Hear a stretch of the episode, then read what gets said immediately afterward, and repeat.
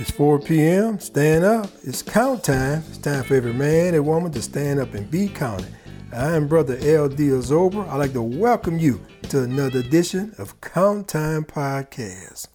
As you all know, we always keeping it real. we always moving forward. We always got some fresh, innovative, new information, new ideas.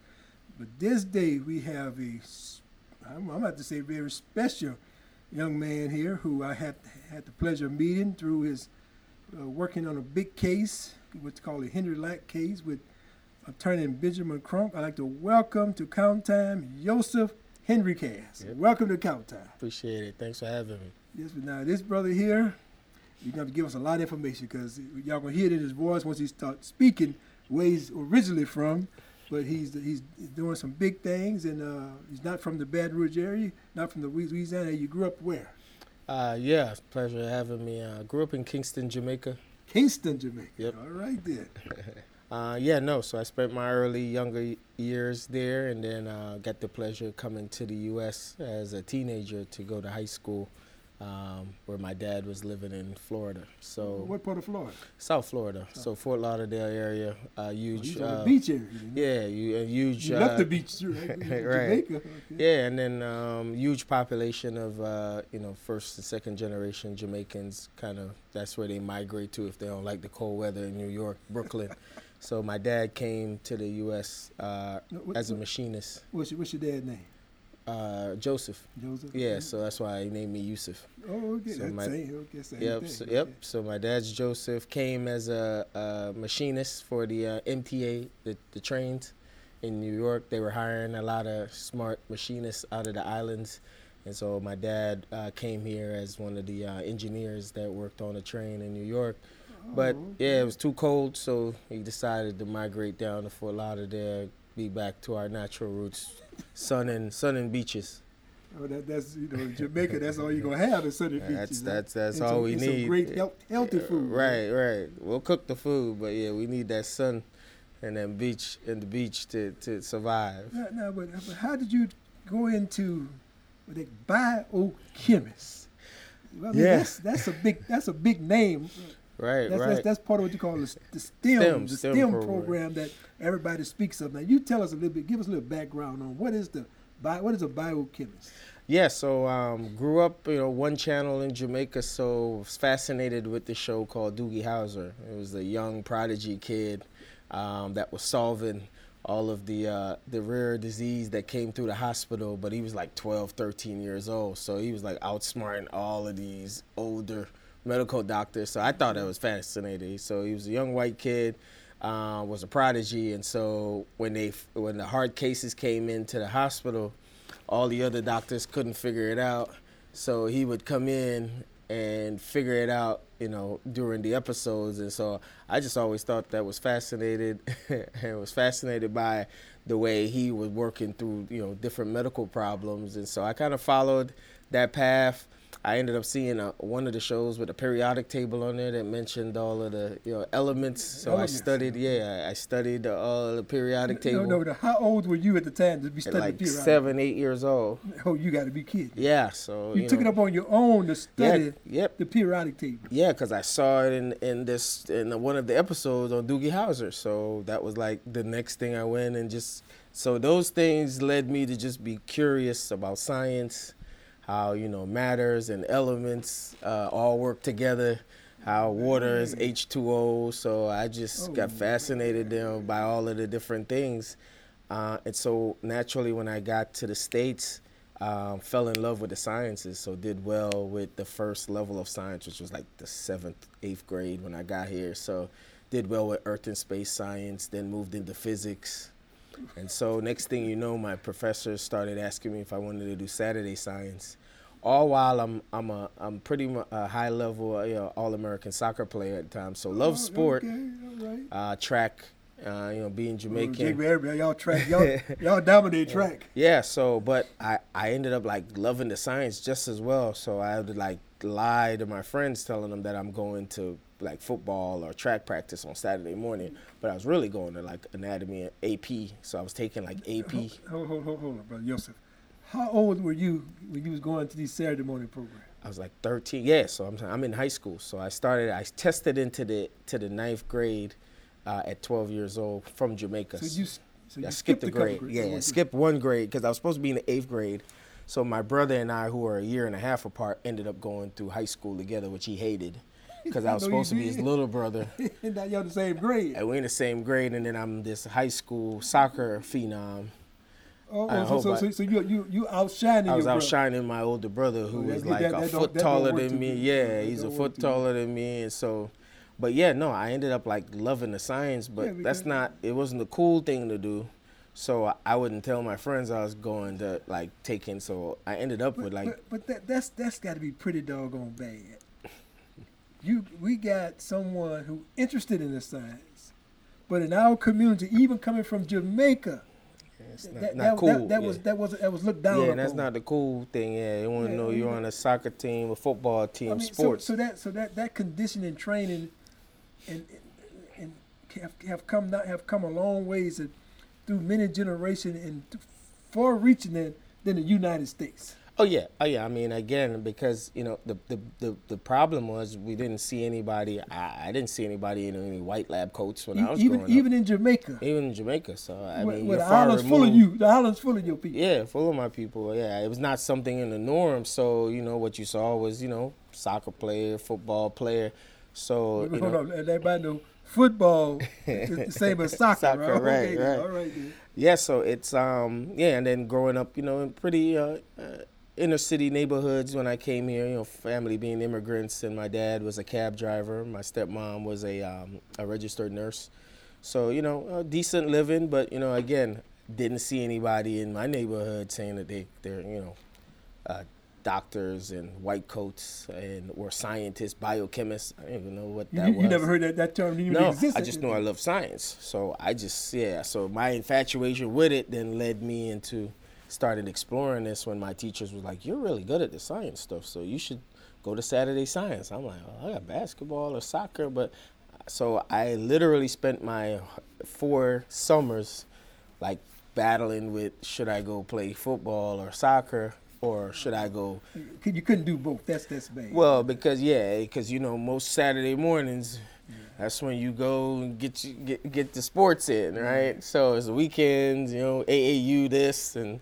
The same thing was for soccer. We did a lot of travel. I was on one of the high elite travel oh, teams. you, you really was that good. Yeah, yeah. I was a striker.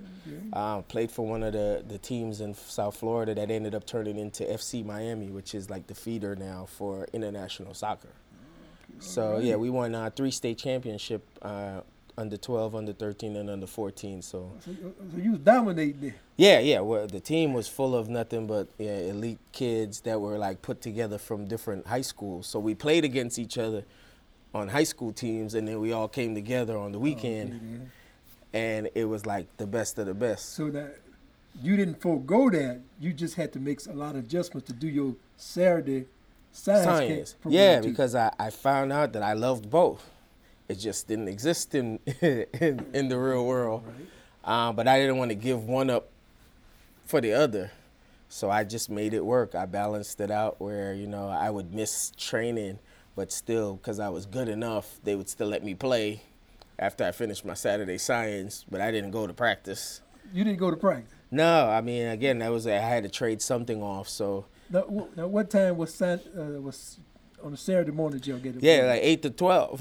so soccer pra- soccer games the same time, practice the same It's time. practice the same time, and then you would play in the afternoon. So you know, I was like, "Coach, I'm, I'm, I think I'm good enough where I, I don't really need to do all that practice in the morning." But, but it's not that I, yeah, I didn't want to do it. I just had something else that I was And- equally and- interested and in. you was ashamed to tell your yeah, that I'm doing Saturday your counterpart Yeah, that- no, that's not cool. You They, doing they, AP? they, they, look down on you like yeah, you're doing AP. What? Like you trying to overachieve? Like why are you taking AP classes? Like oh, that, that's white boy stuff. that's the white boy stuff. That- that's- yeah, that's that's, what they would say. from. Yeah, I mean, and, and it's because again, that- it's that's, not. That's dumb stuff. It's not the norm, right? I mean, Yeah, but it, use your brain.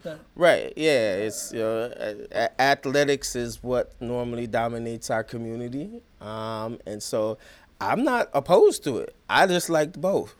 That that was the only difference. So yeah, I I equally loved basketball, football, even the sports that I didn't um, play in the islands, I ended up coming here because I ended up playing for the football team because of my speed.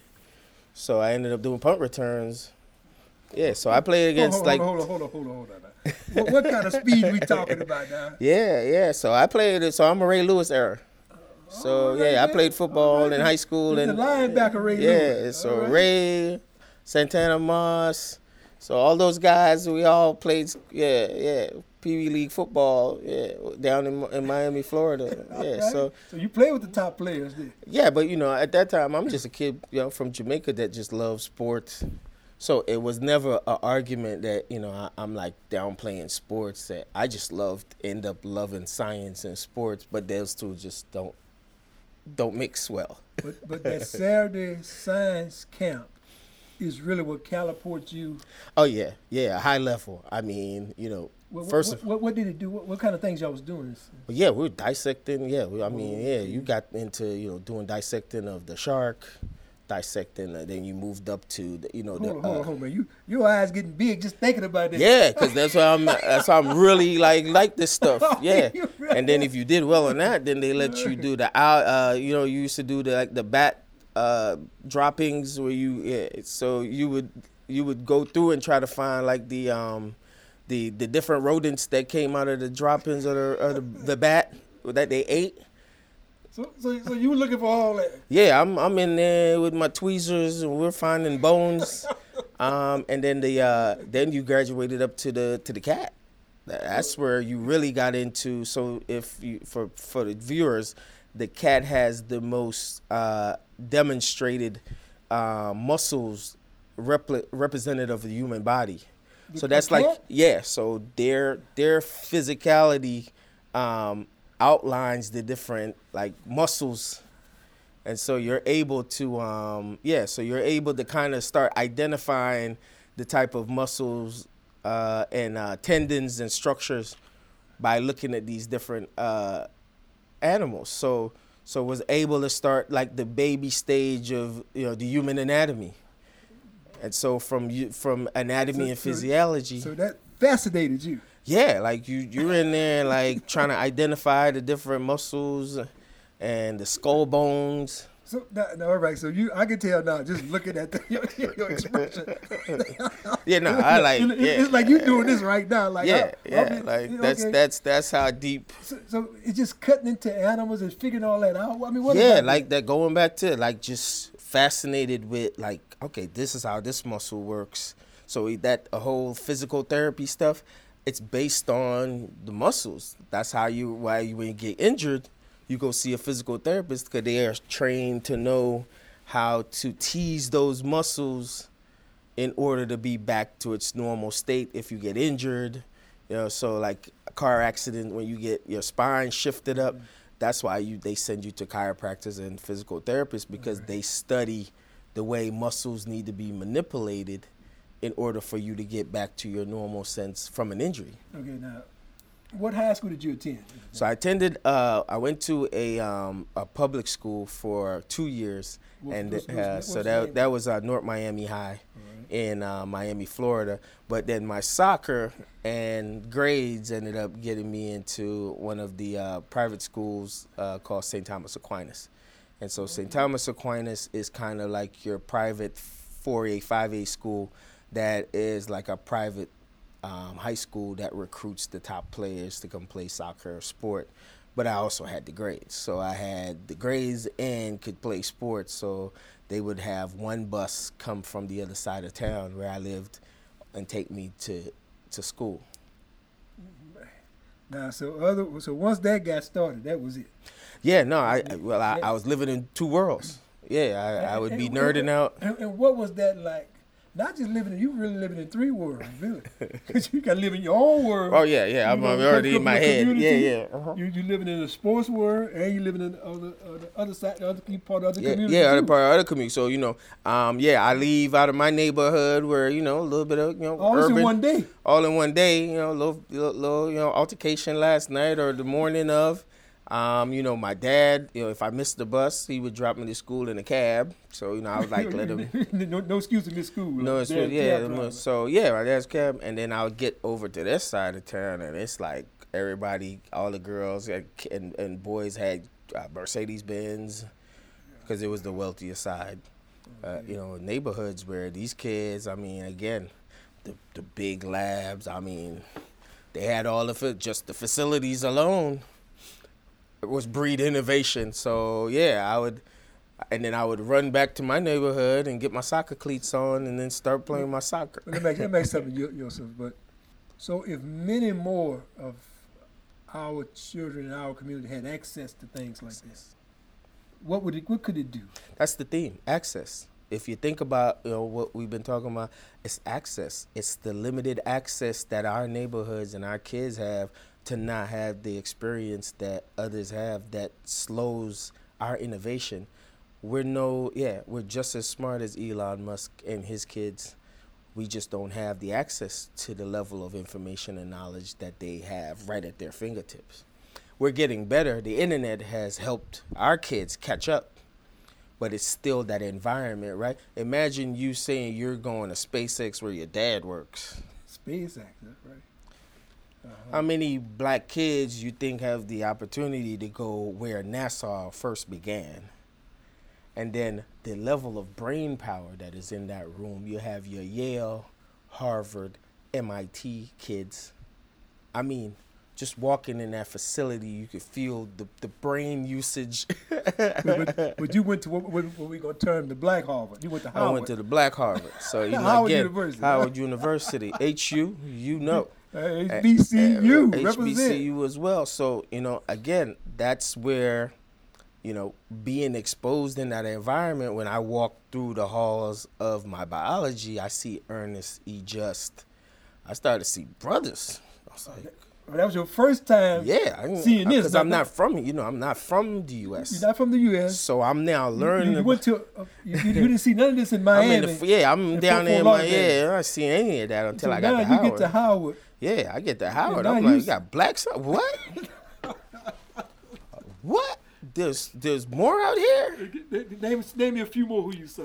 You know what it was? It was like, look, I'm I'm learning about Thurgood Marshall, Frederick Douglass. I'm taking all of this in, and I'm like, and then I get in the valley. I'm like, yo, black people have really done some things, and and we just have it doesn't get highlighted and you know this is somebody from the outside that's like walking in right? So it's like look is there what's going on? Because when i'm on a different side of the world none of this is exposed. I had to come to you know what i call it the groundswell which is hbcu to get this knowledge. So is this like hidden? Is this like the hidden knowledge of america or is this uh, you know american history uh, and so that's what Howard was able to do was it was able it ended up bolstering me.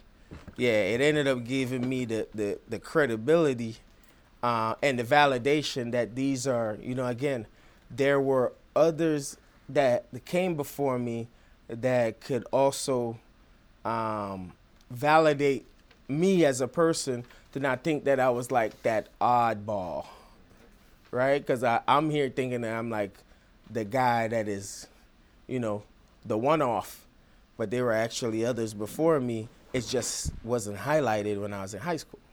You get another little spark of energy now. Yeah, I, I mean, yeah, I'm empowered now. I'm a, I'm on HBCU campus, so oh, you can't tell me nothing. I get there, like. Oh, I'm. Oh, I'm built for this. this. Yeah. Oh, we doing this. Yeah, yeah. No, look. Yeah. Before I might have been like.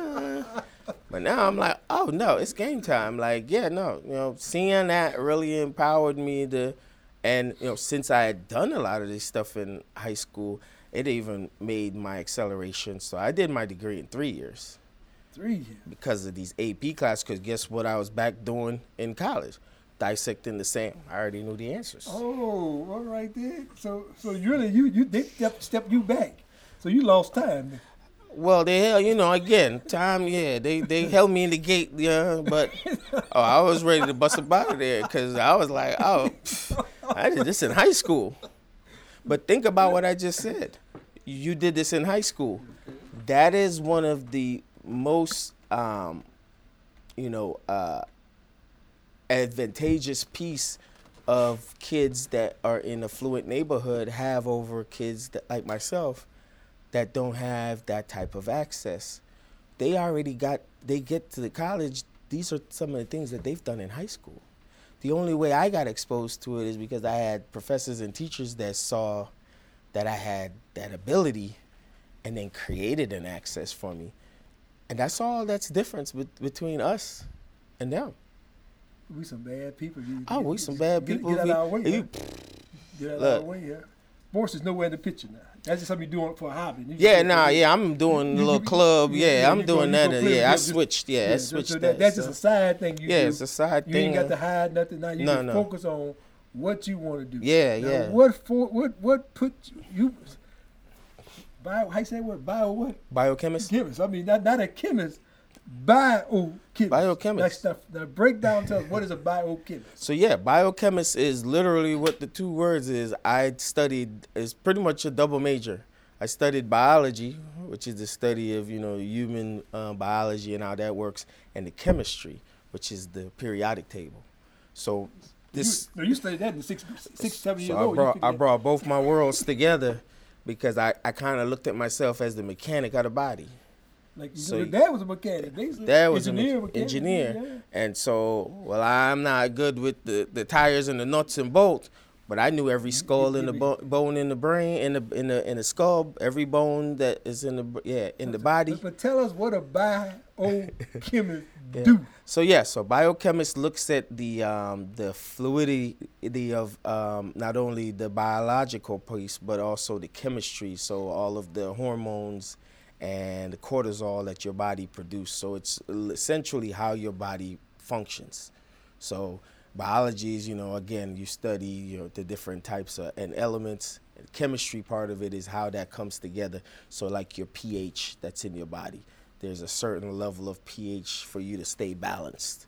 So those two universe come together. Now, what, what pH stands for again? Huh? What pH stands for? Which your pH level is your your your um your your inner um, body temperature. Okay. Right. So so what it does is it it reads from a, a, a acid base standpoint, and so Yeah, all- too much acid in your body is dangerous. Not enough. Yeah, so It's- it's gotta be- gotta so so yeah so that balance. So that's why I say pH balance. pH balance. So you know, those were things that you know ended up starting to you know form the way I looked at you know just the human body, and again graduated up to where you know by my senior year we're getting the opportunity to look at cadavers, and Human beings, human, human beings, yeah, human beings, and then learning about clinical trials.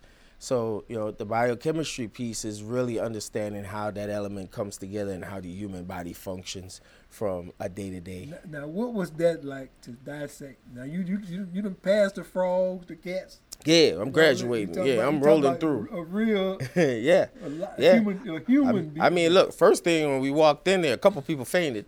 Lost about three or four. Nah, this real. You Real- got. oh, you hey, did it with a with a with a. Like, like listen, mom, like like Denzel said, uh, tra- this this yeah, no longer training day. Yeah, this is the this this the real stuff. Three people was out. out Three, yeah, we walked in, a cadaver was sitting on it. Yeah, three dropped out. Yeah, three, yeah, already gone. They couldn't just couldn't see the egg. Yeah, Yeah. couldn't just even um, But- stomach but, but seeing you, a but human you, but body. you, you had, where, where my scalpel at? Huh? Oh yeah, I'm like, when we getting into it? When, when we getting? We're gonna start. the we gonna start? Yeah, yeah. When we, what part we working on today? I already done some pre-studying. I already took the materials home and like read, you know. So I'm ready. I'm like, look, I'm ready to cut. I'm ready to dissect. Once you cut into a human being that's already deceased, devised, what was that like? You know what, man? It, it was it was surreal to see um, how the human body is designed. Mag- like I say, it's a, it's a magnificent. It's a magnificent species, man. Homo sapiens are a magnificent species, and it's been an evolution. Well, Open up see- the chest cavity. You're looking at the real heart. You've seen it on now, mind you. This is not when all this 3D stuff was there. So the only time you've seen those was in a book, or you seen you know a, Yeah, a, gra- yeah, a we ain't granny, a we grainy, no 3D. yeah, a grainy screen of, of a film that they made of one of these in, in at that in a, some open art surgery. But now you're like sitting in front of this, And- and- yeah, and you're seeing the, the chest, the ribs. You're seeing the chest cavity. They open up the chest cavity. You seeing that heart. Like, what makes all this work? Yeah, you, you're like looking at this thing, And so the, the, veins, veins, everything, ligament, tissue, like all right there. And so you're now, yeah, the book doesn't even do it justice. You're looking at a real life thing here, um, and and that was transformational for me because it was like. This is I, I've been training for this my whole life. Like, yeah, this. This so- you know, so- just so- think about from where I started. Like, if I hadn't had those access and kind of had that build up, it wouldn't probably have been as fascinating to me. But because I had the opportunity to kind of grow into something and foster a, a, a, love for something that wasn't in my community, I, I felt like I should have been there like a long time ago. Like, And- and hold on, hold on. First- of all, I, I didn't mean to, re- to disrespect you, doctor. oh no no no not at all not at all. I, mean, I, don't mean to disrespect my No, no, no, not at all. Okay, I understand. Doctor, I got doctor Joseph. Henriques. Henriques, yeah. All right, all right. um, and so so but you know it it's it's always been like i said i think like going back to what we started with is that we just we just need access and and it all comes back full circle because i'm now here um, you know working with the best and brightest minds because i ended up working for the fda You work for the FDA? Yes, so after I left, I, was I was in charge of uh, approving the medical devices that gets approved for the United States consumer. So I graduated Howard in three years, and so I had a 3.7 3.71 GPA, um, which then led me to be considered for the United States Food and Drug Administration as a superior academic standard, and got accepted into the FDA in, uh, from an undergrad degree, which normally doesn't happen. Normally, you have to already have your master's degree to work for the Food and Drug Administration. So the Food and Drug Administration has like they're responsible for regulating the food, the drugs you take, the devices, the medical devices that's in your body, tobacco, and uh, veterinary medicine. So I got hired. I came, was heavily recruited out of Howard to go work for the U.S. Food and Drug Administration, which was a government You're already right there in D.C. I'm already in DC. They're looking for a few few good men, bright minority students with high GPAs that could uh, understand the medical terminology. I've been doing that, so I'm ready, ready to go. So, So, that, that was right up your alley. then. oh man, look, it like I was already in the gym, and I got called. Yeah, I got called. I was up. You already traded, huh? Oh, I've been waiting on I'm this up. call. Yeah, I'm like LeBron. Yeah, I'm already ready. I'm ready. Yeah, I'm ready to take my talent to South Beach. you know, I'm ready to get. I'm ready to get on the field. Ready to get on the field. I've been in the gym long enough. So yeah, no. To your point, um, yeah, I get hired uh, into the Food and Drug Administration in 2006 as a junior reviewer for medical devices, and I swear what, my what type of medical devices? any uh, it's so anything the the heart the the pacemakers. So yes, so FDA companies would submit. FDA, their- the Food and Drug Administration. yeah, yeah, that's what I worked for. So they would send Oh, in their Drug Administration, yeah. right. So they would send in their application, their medical device application, and they would be a, a group of scientists, including myself, that then make the decision if that gets approved for the consumers. So all of the the blood pressure, BP cuffs, uh, the stents, the coronary. sc- Now, uh, now, I- we got to ask this question now. Do these companies come and coach, court, coach you with a court, court you Court. all, like bring you all to lunch, bring take you on trips, inviting y'all to conferences? Well, you know, I mean, again, uh, so let me frame that in a way as pharma and medical device company lobby, just Right, like right, they right. lobby all these government agencies. Um, unfortunately, we're not able to, to meet with folks that once we un- so once we know that an individual is from a certain company, we're not allowed to take any lunch. But they do. They do try. They do try because again, they're trying to build relationships in order to get their products approved. Okay. Yeah. But those things do happen. Some un- unknown, you just go out and start. Oh yeah, no. Look, I mean, again, probably wouldn't happen at the low level that I was at, but yeah, the big boys at the Food and Drug Administration, I'm sure they get multiple calls because it doesn't just come from the companies. A lot of these congressmen that the companies are are located, Uh, So yeah, I don't even want to go in there. That'd be another one.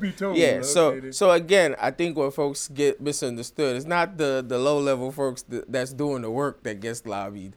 It's the big fish that's like the you know the head of the agency or the congressman where that lab or that company is located that you know want to put a little influence on- yeah, that's a good time. Influence, influence. a little Yeah, influence because that company's in their state and they're donors of the campaigns. They- they- they- they supporters.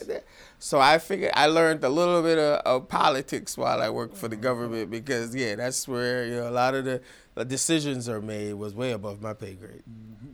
So now, now you work, you, you in, you in with the Food and Drug Administration, Yeah. And how long you done that? So I did that for almost ten years, where I, I kept the company. Yeah, I kept those companies. Yeah, especially the ones that were the bad actors that was making medical device um, that were going to like the Department of Veteran Affairs, which I'm a veteran. Oh, so you're a veteran yeah, too. so I'm also a veteran. Now, you, So now you got to tell us about a little bit about how, how, how are you a veteran? yeah, I served as a combat medic in the military. So yeah, What- what- right, right out of high school. right out of high school. Yeah, So- right out of so high school. How did you? now hold on. Now, now what put? Now you doing soccer? You doing Saturday science camp? yeah. Now I, I would have thought you went straight to the University of Howard from of high No, school. no, no. Yeah, that's the that's uh, everybody make that assumption. I actually fell in love with the fact that I was like, well, look, I want to go get the experience. Like I'm, I got all this energy. I got so the military. I tested, I took the ASVAB test and scored high in math science, which you, that's expected. which was That's- expected. that's- like that's that's what what I, that's what my parents would say. You didn't do nothing, uh, yeah, special. like, for everybody else, like He was built for this, oh, right. Yo, yo, some fans this, like no, Yeah, we expect no. to. Yeah, no. So uh, at 17 years old, when I graduated, I uh, joined the, the U.S. Army as a combat medic. So I was the medic doc, if you want to say, uh, in the medical, yeah, 91 Bravo. So I joined as a 91 Bravo in the United States Hold Army. on, you was a medical doctor, Yeah, was, yeah, I did combat medic. I was a combat You medic. combat medic. Yeah, yep, combat medic. so now you getting more training. You ain't More. even you ain't even started. College. I didn't even start college yet. Yeah. I, oh, I went down. So I you- dove you- in. you yeah, I way doubled ahead of the down. You yeah, yeah, the yeah. When I got to college, I was like, So you you really could have skipped college. Yeah, I mean to be honest, uh, because the hands-on, so you know the hands-on training was yeah, like Yeah, you you, you know what people don't understand. Military, it's the only place where you could take a 17-year-old kid and make him in charge of someone's life. Right there, at 17 years old, I'm after I went through my medical training, I'm it. I'm ch- I, yeah, I, doc, you, you better keep him alive. And so, yeah, you got kids that were nuclear engineers uh, that's manning submarines at 1920. So, you know, military, and, and I, I loved it because it just compounded on the stuff that I was already learning where I just dove right into. So I left Howard being exposed no, to hold on. Let's go back to this. Here. Now you're 17 years old. Yeah. Who told you that you need to go to the military first? So What what happened? Yeah, no one told me. What happened was they uh, they brought this they, they brought the uh, uh, military folks to the school. They gave a half a day off to take the ASVAB test, which is the the, the military entrance test. The test comes back and they're like, They, they come they come and look for you. they coming from yeah. Yeah, I ran the first time, yeah. So they had they had asked me to come to the library, so I hid, and then the girl that was with me that was in one of my chemistry class, she went. So when I saw her come out, I was like, "What they want?" She was like, "Oh yeah, they said we were the ones that tested high, and they were looking for combat medics. They were looking for individuals that had high." ASVAB score in the math science because they wanted to offer the opportunity to go into medicine, military medicine. Uh, what they give me? They gave me like a ten thousand dollars signing bonus. Oh, that was a lot of money. a lot of money in that. You was rich, Ninety six. Oh yeah. So yeah, I think I bought a car like cash when I, cause yeah, after I went through my basic, yeah. So yeah, the stipulation was you go through boot camp, which wasn't gonna be a problem. I was already an athlete, so yeah. yeah. Where, where were you located at? So uh, yeah, I served. I did my um, uh, boot camp in uh, Fort Leonard Wood, Missouri. Lost in the woods, they call it. Um, still was a little raw on the back end, so a lot of Confederate flags. So yeah, I stayed on base for the ten weeks that I was there for boot camp, and then they, uh, as a medic, we went over to Fort uh, Fort Sam Houston, which is uh, San Antonio. So I did my medical, my baby Bravo, which is the uh, my first part of my um, uh, emergency uh, medical technician, which is what a combat medic is. So it's still a national registry exam that you have to take. So you go through the, the, the training, the exercising, the tests, and then you take the, the uh, national registry test, and I scored in the 95 percentile. Um, so that's where you go work on Annie, doing chest compressions. Uh, you learn the medical terminologies. So I was just beefing up. You stayed in the military for 10 years. Well, no, for uh, seven years. Seven yeah, years. Yep. Now, did you go and Did you see? Did you see combat? Yeah. Where yep, were you yep. located? Uh, Korea, Germany, Bosnia, and Afghanistan twice. Man, you're a bad boy. It- Seven years. You say what? What happened after? Yeah, I'm years? I'm 23. Um, uh, unfortunately, my military career gets cut short because I got injured in Afghanistan. I get uh, medical discharge out of Walter Reed, so that's how I ended up going to Howard because I, I ended up being flown for medical treatment at Walter Reed, which is in D.C. So you said, "Now- what you gonna do now? Now what are you gonna do? So I was like, well, next thing to do go to college. And I had earned the college money. Military, yeah, military. military paying for it. Um, no student loans. I'm like, all right. They said pick whatever. Because of my injuries, I qualified for the Voc Rehab, which is a Chapter 31. Which they said once I got accepted to a, any school I got accepted to, They, they got that. they'll, they'll, they'll send a check. Mm. And so I was like, oh, no, say, say less. I went down and applied to Howard University. My anatomy and physiology classes from high school was on my transcript. Oh, that they were. Yeah, because they were AP classes. And I tested out of AP classes. So I didn't know that when I was in high school. Those ended up Oh. earning me a, a three point, and then the uh, classes that I took for the National Registry in the military. So I ended up with like 20 or 25 credits. So you had a, a I had like year, a 3.6 GPA when I walked in. and, and you you already got a, a year off your Yeah. twenty something, almost thirty hours. That's a year. Yeah. That's how I ended up doing my degree in, in three. And now you go work for the FD, Then I go to FDA. And now, And 10 now I'm after- regulating about 10 after years. 10 years. so now what happened when you ten years into your tenth year? Yeah, 10 years. Um, uh, what ended up happening after that, we ended up, um, the, the DOD then came looking for me and asked me that they wanted me. the DOD? Department of Defense and the Department of Veteran Affairs said, "Hey, we're about to launch a clinical trial study looking at PTSD biomarkers in Holocaust survivors and World Trade Center survivors to see if we could get a handle on the high suicide rate in veterans, which was like 21 per day." but when you say Holocaust survivor, what about slavery survivor? Well, look, my brother, we're gonna get there. Okay, That's what I'm- the IndyGeneUS AI is yeah, gonna All do. All right. okay then. All right, so, So- okay, going on. So yeah, no, the the the Department of Defense and the VA had came together and put a hundred million dollars in clinical trial research in humans. um, Hundred to look- million dollars. One hundred million dollars in the 2013 budget, and so the DoD had uh, did their research and came up with four research scientists that they wanted to oversee the studies, and so I was selected as one of four one of four research scientists that oversaw the funding that was given to the academic institutions that were the normal Harvard, Yale. Uh, I covered Mount Sinai, yeah, pretty much uh, all uh, Ivy Ivy, League, leagues. So I had the fortunate opportunity to stay on the East Coast and was peered with the most progressive research that had been done, which was at Mount Sinai, who had first, second, third generation Holocaust survivor bloods. And they also were the repository for the survivors of the World Trade Centers. So, with that, um, I gladly accepted the position uh, and moved to New York, where I uh, oversaw the $25 million out of the 100 million that they had given Mount Sinai Medical School, NYU, and Columbia. You overseeing it. Yeah, I'm the I'm the contract officer and the research officer that's making sure that the funding stays within the parameters of PTSD biomarker research. And so I worked with all of the chairmen of psychiatry department for the uh, three schools I mentioned NYU, Mount Sinai, Columbia Medical School that focused on psychiatry research.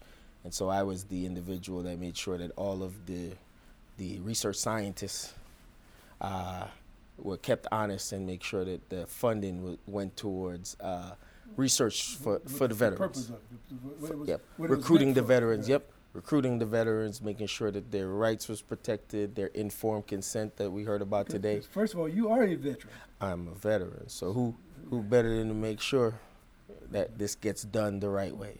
Did this for three years, so for from 2013. Oh, oh just three years. Yeah, 2013 to 2016, um, I oversaw that research funding, um, and then the third year, we were able. Well, the second year we were able to find genes that had a correlation to uh, predisposition to trauma.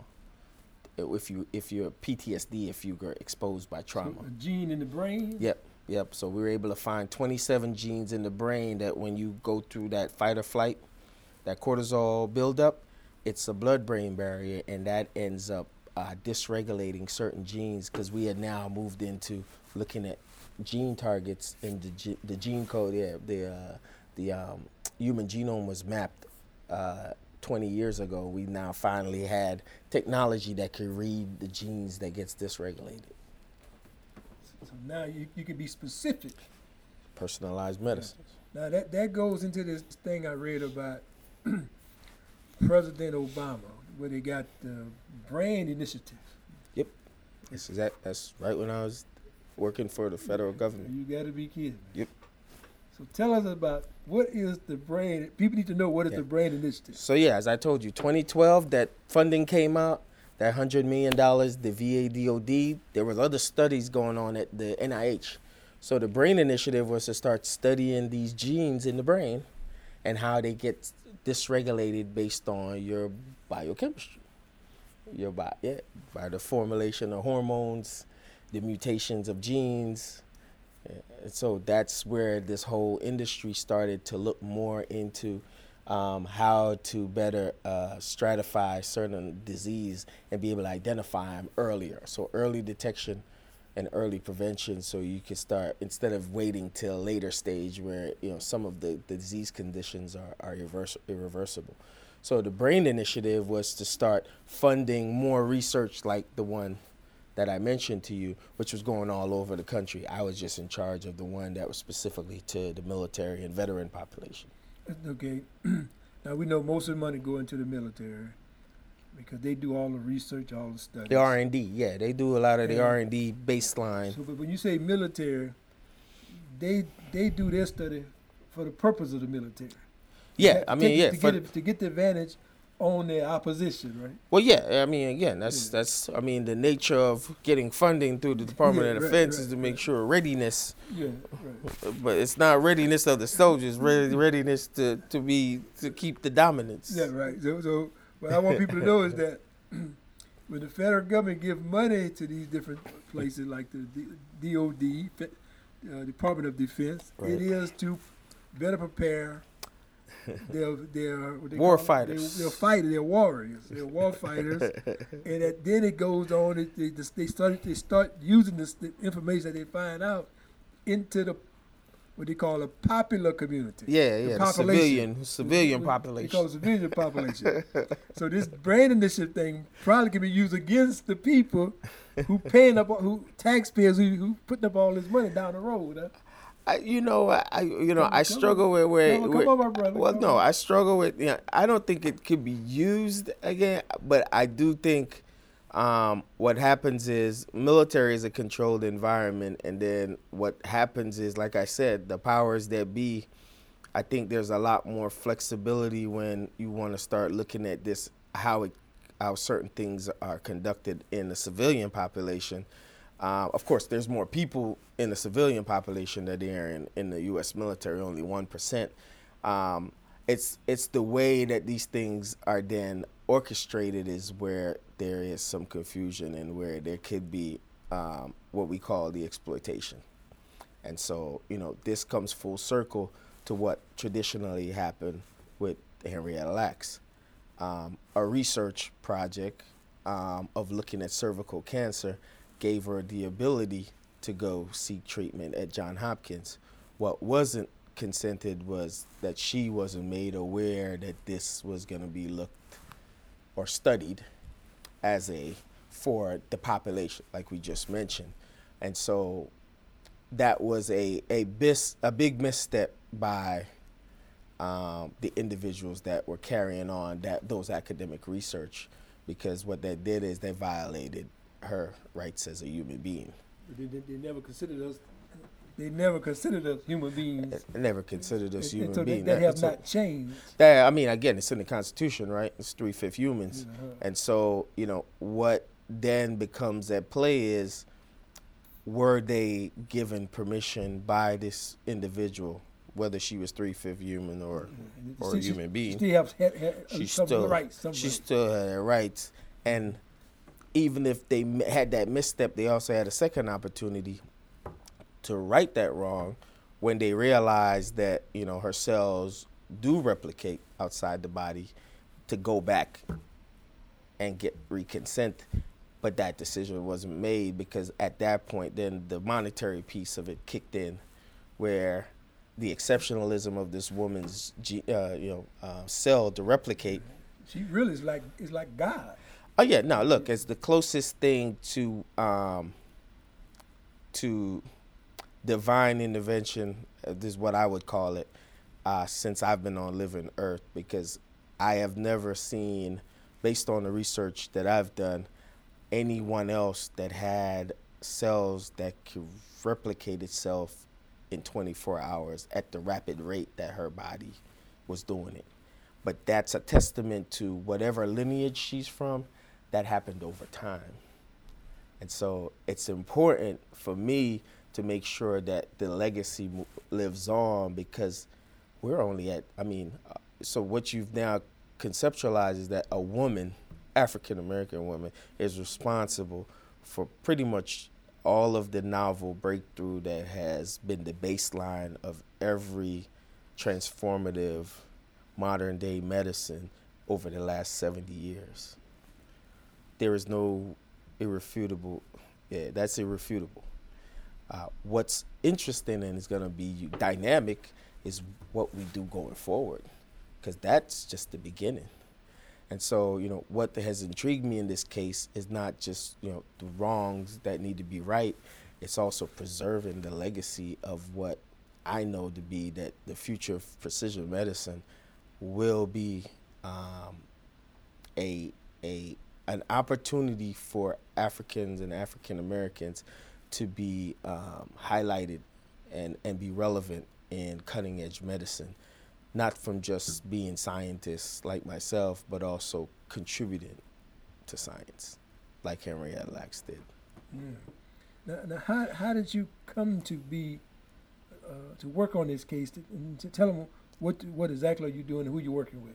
So yeah, so I became. I mean, again, I have been celebrating Henry Lack's birthday for over like uh, in my head for years, Okay. and then you know, so, so you knew who Henrietta Lacks was before you yeah, took- yeah, because yeah, I was like, well, you know, it was brought up. Uh, the first time I was exposed to it was when you know, um, I started hearing about genetic justice, and you know, the fact that the same institutions, three-letter institutions that I have worked for, were part of the reason why African American culture are just hesitant to medical research. So I had to figure out like why is that an issue, and that was one of them. just like that Tuskegee, Tuskegee, Tuskegee. Yeah. experience. So so these have all been historical facts that has made you know the the African American community resistant to this level of participation in research. Um, and so I needed to understand that because here I am as uh, you know I wasn't born here, but I needed to understand what was the hesitancy, and those were the two major cases that came up. And of course, disheartening to know that the Food and Drug Administration that I work for was responsible for the syphilis case. Oh. And then uh, to find out that between one of the most prestigious university, John Hopkins, and the NIH are also responsible for the other tragedy that's happened in the medical research community, African Americans. I'm like, Ugh. You stuck. Stuck. Which you got to work at, or I got yeah. No matter where you go, you're gonna find something. You're gonna find something connected to the same situation. Connected to the same situation. So, but we, and that's where we are as a people, because we, we, we depend on the system for work, for job employment. Then we find out, okay, where you gonna go from here? Where you gonna go from here? Yeah, no, and so you know, um, that's that's where I'm at today. Um, I uh, decided that wherever through the system during COVID, I started to see our people die at three times the rate of a white person. Um, and the underlying you conditions. Got, you got direct insight to this here. Right here, in my hand. I'm working with MIT, the Harvards, trying to figure out how we're gonna figure out this pandemic because the world shut down, and we don't have simple masks to mask our staff that's working in hospitals we don't have ventilators because we shipped everything out overseas to be manufactured, and therefore we have borders closed, and we can't make simple masks and gowns that cost a dollar. Not not to mention the high complex stuff that we've outsourced, because 93% of mm. all drug uh, API, they call it active pharmaceutical ingredients, come from China and all of the drugs that's manufactured, the actual pill that's in your pill bottle, is manufactured in India. And we are in a pandemic where the border is closed, so there's no plane, train, or automobile that's delivering anything. Uh-huh. But it was the compelling um, health disparities, the hypertensions, the high blood pressure, the diabetes, the sickle cell, those cancers, those were um, health disparities that ripped through our communities. The pandemic really took a toll on our, our on our community because you know those were individuals with compromised immune system, lack of access. Now, so you got a call from Attorney Benjamin Crump. Yeah. Come on board. So what's what's what's interesting is I ended up um, because of my work within IndyGeneUS, which is my company. So IndyGeneUS was formed during COVID when MIT. So finally, you figured out what I'm gonna do now. so, so you created your own company. Yes. Now, so now tell us, tell us what, what is IndyGeneUS. Indigenous, indigenous yes. So what happened is MIT says, "Hey, look, we want you to hack racism in healthcare." I said, "You joking, right? You, you, where's the cameras? This is May of 2020. So we're what March, April, May. We're two months in, and I'm on all these task force. I swear that.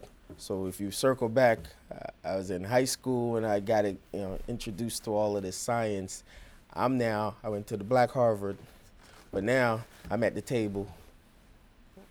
Harvard, MIT, the Yales. Jamaican from Howard Jama- University. Jamaican-born immigrant sitting at the task force table with all the heads of these institutions trying to figure out how we're going to get through COVID. And one of the projects that came out was MIT was known for their hackathons and coming up with innovative ideas in 72 hours. If you circle back to, I was learning that from Doogie Howser. so you learned that six, seven, eight, nine years old. You figured that out training my brain to like solve problems in 72 hours. Sit down. And so the COVID pandemic had everybody sitting down trying to figure out how we're going to get through. And once again, this is what you do. I've been in the gym. I've been, I've been working out for this. this is what you do. Yeah, and so MIT said, look, we want you to lead one of the hackathons, which is Hacking Racism in the Healthcare Challenge. That was the name and so I send you the link. It was actually where, um, yeah, MIT gave me the opportunity to co create a hackathon in 72 hours uh, with about a thousand individuals from all parts of the globe that came together on a weekend from a Friday to Sunday and came up with topics. Um, women that are not African American women that's not taken serious in emergency room for pain um, why is the mortality rate of infants born with white physicians higher than infants born with black physicians. Oh, we got deep. Because guess what? Nobody had anywhere to go. We're, we're all at home that- on Let's Zoom. let's have some simple questions. that- Oh no, no, man! I'll with. send you the link. I mean, the verticals that we had. I mean, we had we had we had some esteemed colleagues that showed up on that that thousand hackathon over the weekend, and one of the areas was lack of diversity in clinical trials, because as I mentioned to you before, ninety five percent European white males are the contributors of every drug that's been approved by the FDA. So you can see how lopsided that mm. that ratio is. So less than five percent are non-European white males that contribute. So that's women, minorities, Asian. That's all I said. Ninety-five percent European white And males. so we talking about So yeah, no. Uh, what ended up happening with that hackathon and the diversity issue, I doubled down because uh, I have four daughters four and dollars. four daughters, and I started realizing that you know a lot of these uh, diversity issues and the health disparities affect Black and Brown communities, and due to the uh, access inability to get access uh, to just healthcare drove the pandemic uh, to ra- move rampantly through our community, and therefore we were three to one ratio in losing African Americans and Hispanic to the pandemic. And so I had to be, I decided to be intentional in starting IndyGeneUS because I need that data to change. I need increase in diversity so that my kids' kids could have better efficacious medication, cheaper medication, but also having strong representation in that data set that then drives the future of precision medicine. Right. Yusuf, all that sounds great. But you started out in the podcast telling us that these pharmaceutical companies, these individuals that make these different medical products, they go talk to their congressman. They got lobbyists who out there working on their behalf. Yeah. So how can one man impact this system, this this this system that's in place? Yeah, that's that's what the future is gonna hold. We're gonna need a lot of Yusuf Henriques and a lot of Ben Crumps, because we got to be intentional. And what I've been honored to do is watch what he does, because he doesn't have to do it. And so I had the same opportunity. I had the opportunity on the table where I could go work my two, three hundred thousand dollar cushy job in Washington D.C., or am I gonna go help my people? So we gotta create our own table. So we have to create our own pharmaceutical companies. We're going to have to have our own ways of lobbying for our medication to treat our people. And you said there there are a lot of great doctors out there, A lot of great doctors. but we don't know who have the cynical mindsets to want to harm the same people that mistreated you. Right. We got to trust them to do that. Right? No, we can't. And I say that bluntly. That's why we have to build our own So table. you, you was in the system. You know you can't But- trust. but we listen, I was in the system, no, we can't trust them. But also, the data shows itself. They were never interested in us being included. But why do uh, people still trust a system that never served them? because Yep. that's the only one that's here. And so, therefore, with the individual mindset that we have now, after we've seen what COVID has done to our community, we have to create our own table. We have to create systems that we've built and create the trust in our community for us to start looking at these things through our lens. And again, you have to follow the playbook of what they've done. You already got an excellent playbook. Man.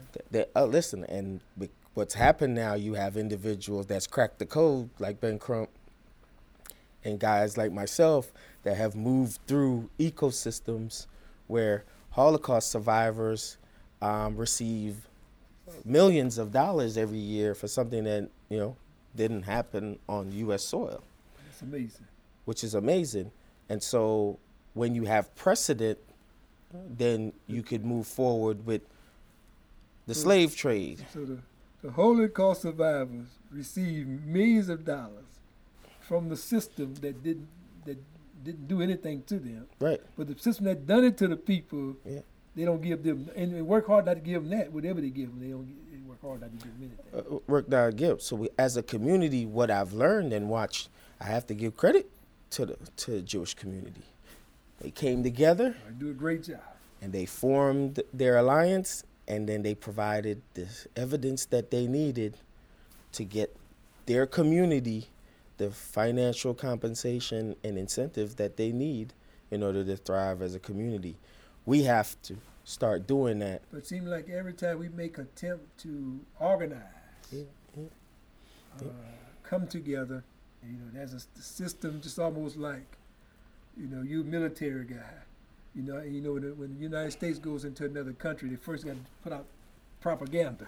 Right, right. So, Um, I mean, again, so, you know, so how you get around all this propaganda that they have access to? So you know what? I think it's you know you got to find these soldiers that's willing to go get get go to battle. Um, and and what gives me hope, and what gives me uh, the outlook for a brighter future is that I'm starting to see these individual in the community that are leaders. You know, um, it was a tragedy to lose you know some of the leaders that you know started the civil rights movement. And I just feel like, you know, it's going to be that next generation. Folks like me that have been in these rooms where nobody else that look like me.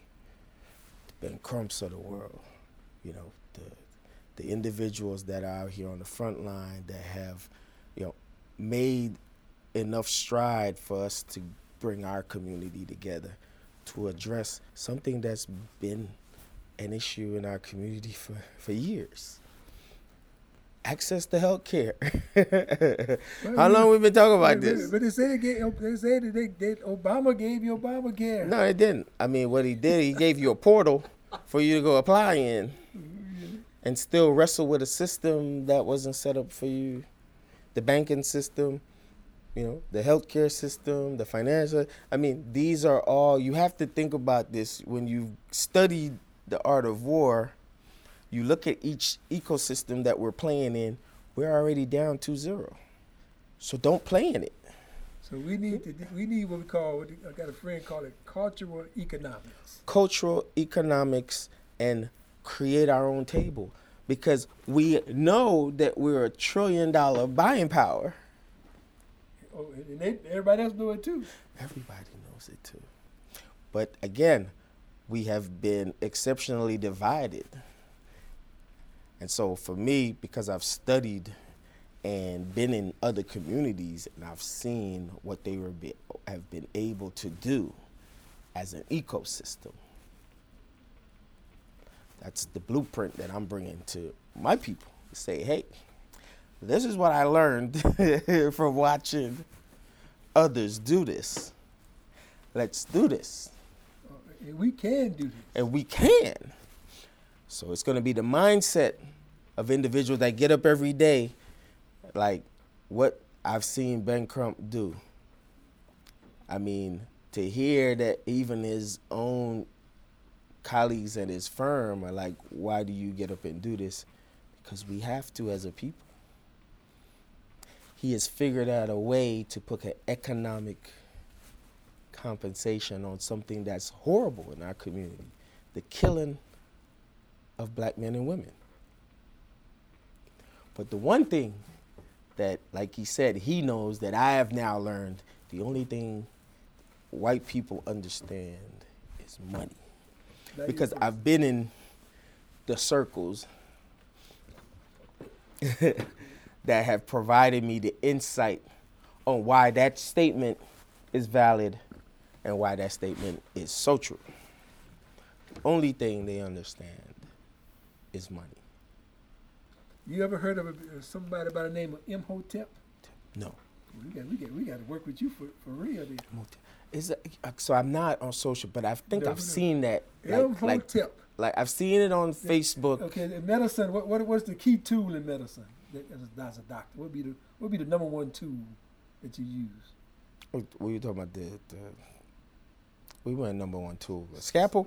Yeah, Yeah, yeah, the scalpel. Mhm. That brother invented that. Yeah.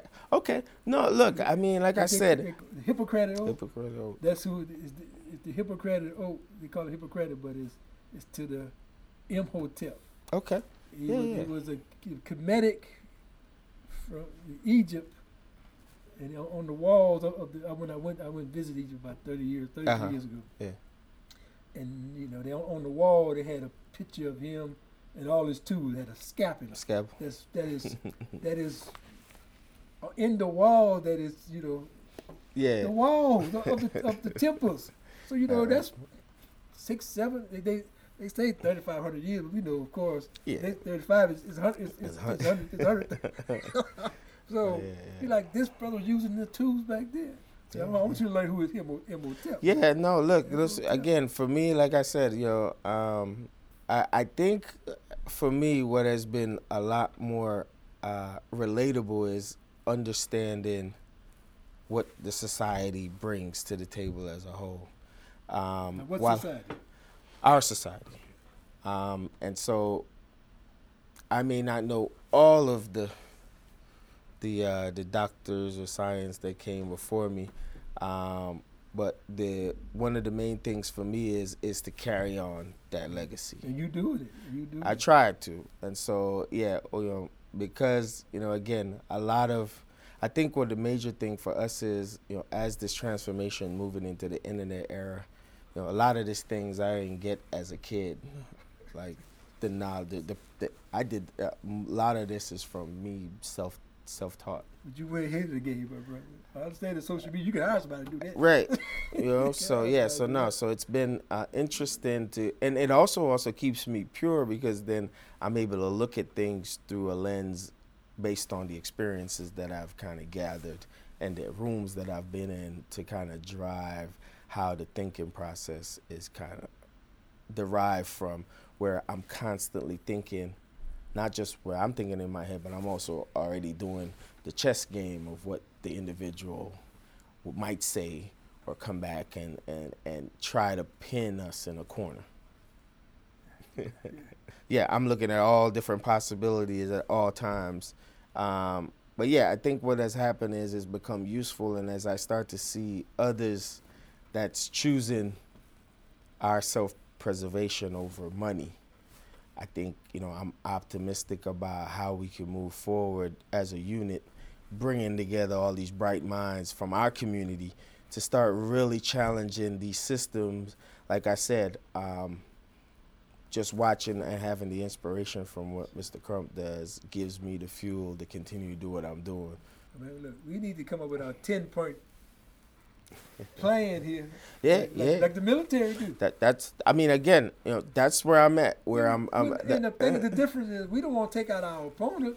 no. We just we want to we want to yeah. build up, build up our own. Build our own. Yeah, that, that's it. We, yeah. we don't want to take nobody Stay out. on right over there. Yeah, we take Yeah, no, no, no, don't. Yeah, don't tell us that you want to include diver, include diversity and, Yeah, and trial. That no, no, we're gonna create a table over here where mm-hmm. we're gonna just make this ninety five percent African Americans.